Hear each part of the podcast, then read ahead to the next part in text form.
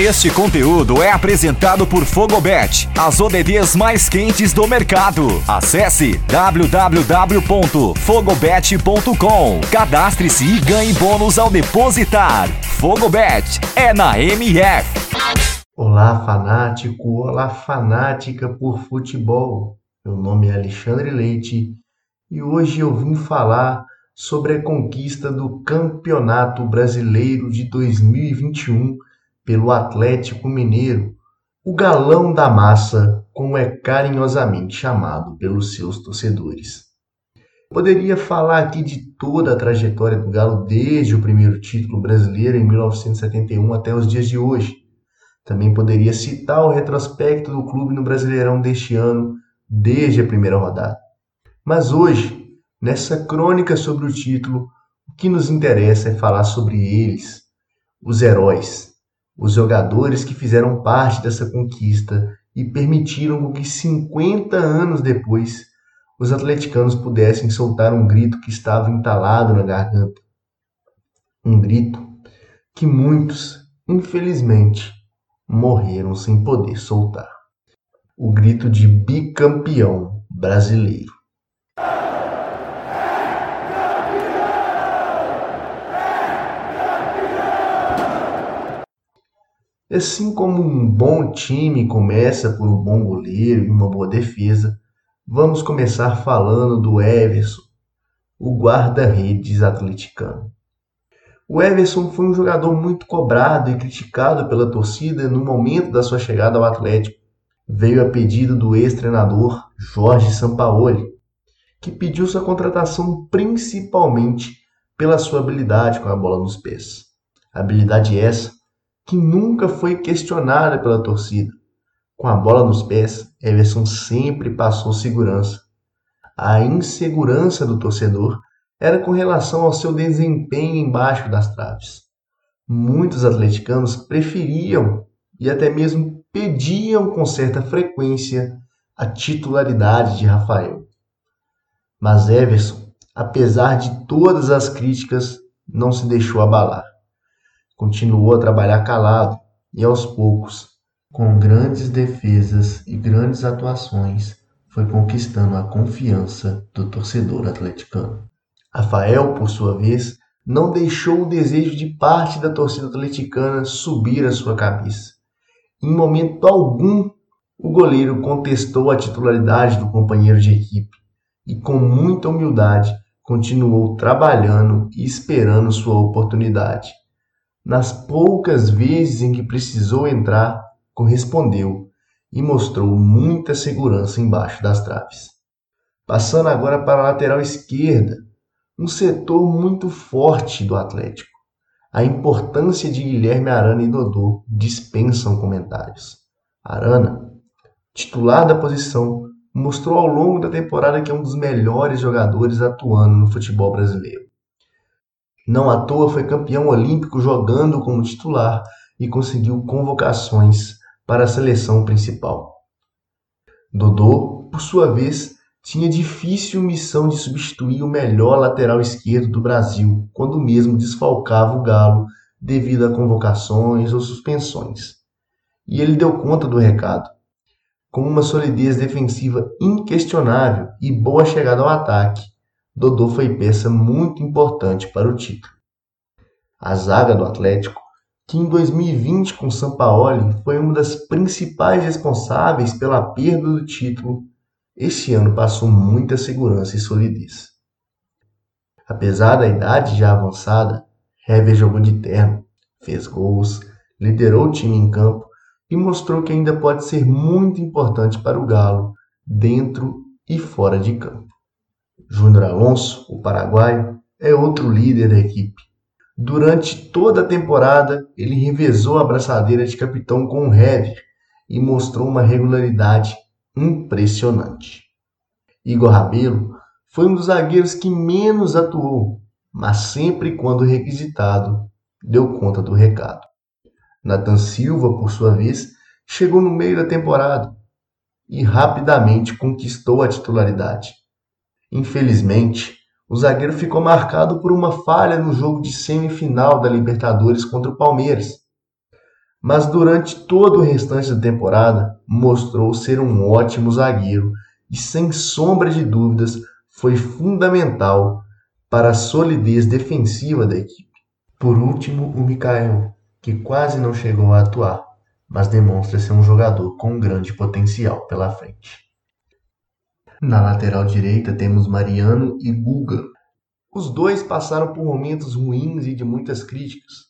Em 2020, ainda com Sampaoli, Mariano fez um péssimo campeonato e muitos inclusive chegaram a pedir a sua saída do Atlético.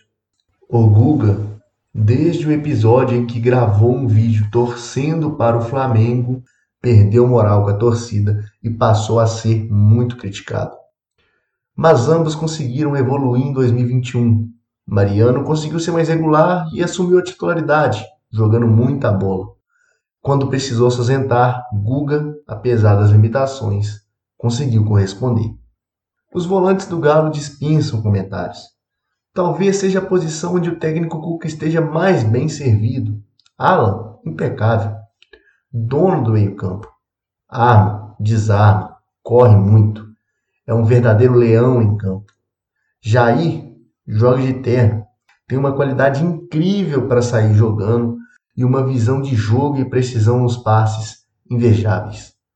Zarate é aquele volante que é praticamente um meia. Joga mais adiantado, pisa muito na área e pôde contribuir durante toda a temporada com gols e assistências. Quando precisou jogar mais recuado e ajudar a defesa, o argentino também não decepcionou e deu conta do recado. Titi, talvez o mais questionado da posição, não conseguiu manter uma boa regularidade durante toda a competição e até por isso perdeu a posição de titular. Mas taticamente, sempre que entrou, conseguiu cumprir o seu papel. Neto, um garoto da base, com um futuro brilhante pela frente. Devido à grande concorrência da posição e à qualidade dos volantes atleticanos, quase não jogou.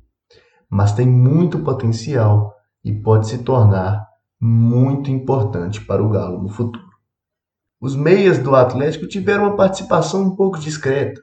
Jorge e Caleb praticamente não jogaram.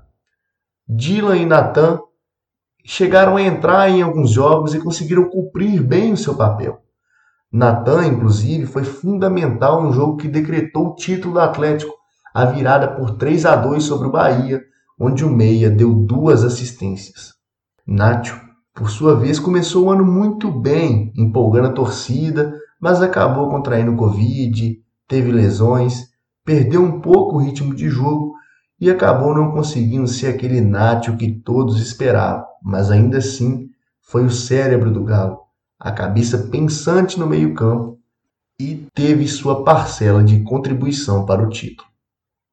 Os atacantes do Galo foram, sem sombra de dúvidas, os grandes protagonistas na conquista do título.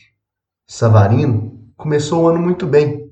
A dupla Savarino colecionou muitos gols e assistências. Mas o venezuelano acabou sofrendo com as lesões e convocações e por isso perdeu espaço no time. Sacha ficou no banco a maior parte da temporada e muitas vezes entrou em campo já no final da partida, com uma situação desfavorável, com o time empatando ou até mesmo atrás do placar, mas ainda assim conseguiu contribuir com gols e assistências que foram muito importantes na campanha atleticana. Vargas não teve um ano brilhante, foi muito questionado pela quantidade de chances perdidas, mas taticamente cumpriu bem o seu papel, tanto defensivamente quanto ajudando a abrir espaço na defesa adversária. Echaporã, Savinho, Luiz Felipe e Felipe Felício, garotos da base, também com muito potencial. Praticamente não jogaram, mas tem um futuro muito promissor pela frente.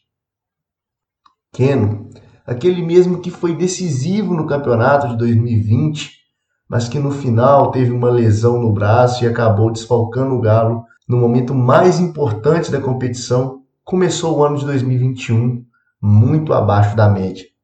Por isso recebeu algumas críticas, mas na reta final deste ano conseguiu recuperar o bom futebol e ser aquele Keno que a gente conhece, um cara decisivo e que foi fundamental para o título, principalmente no jogo contra o Bahia, onde o atacante fez 2 golaços e liderou o time para uma virada que parecia improvável.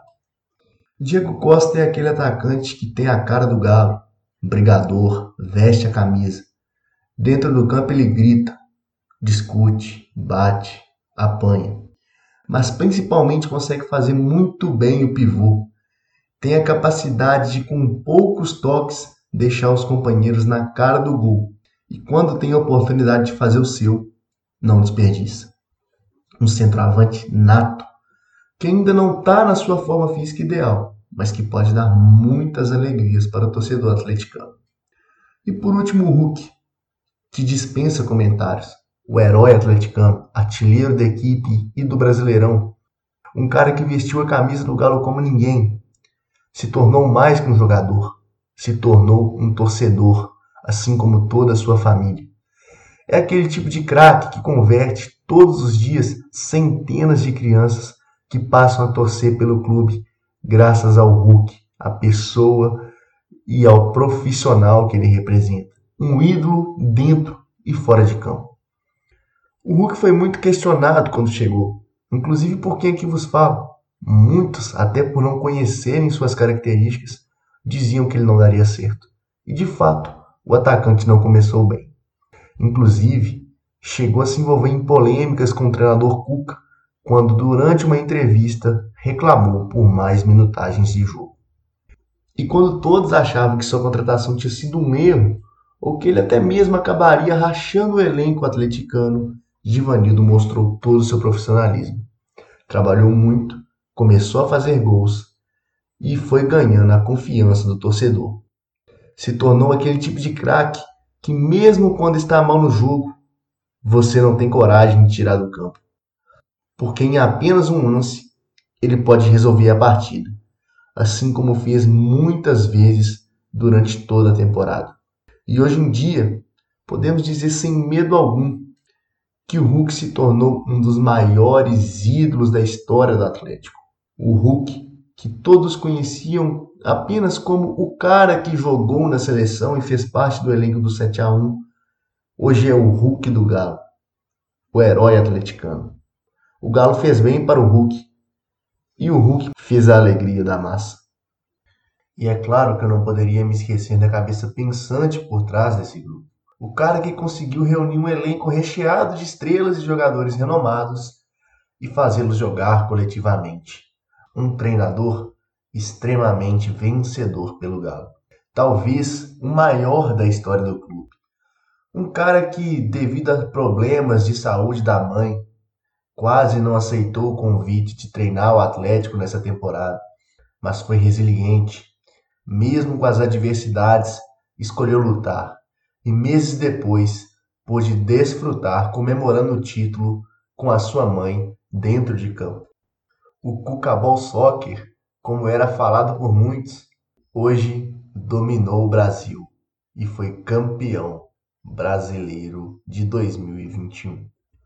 Everson, Rafael, Mariano, Guga, Guilherme Arana, Dodô, Júnior Alonso, Nathan Silva, Hever, Igor Rabelo, Alan, Franco, Tietê, Jair, Neto, Nath Fernandes, Zarate, Nathan, Jorge, Dylan Borreiro, Caleb, Savarino, Sacha, Keno, Vargas, Savinho, Diego Costa e Hulk.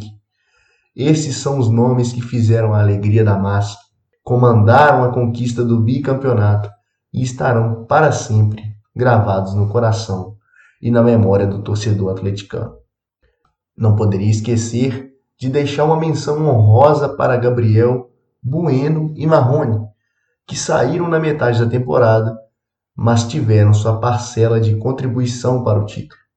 E assim, com 84 pontos, 26 vitórias, 6 empates, 6 derrotas, 67 gols marcados e apenas 34 sofridos, o Galo termina 2021 com uma campanha espetacular e o título de campeão brasileiro merecidamente. A torcida que por tanto tempo esperou, hoje grita a plenos pulmões que é bicampeã brasileira.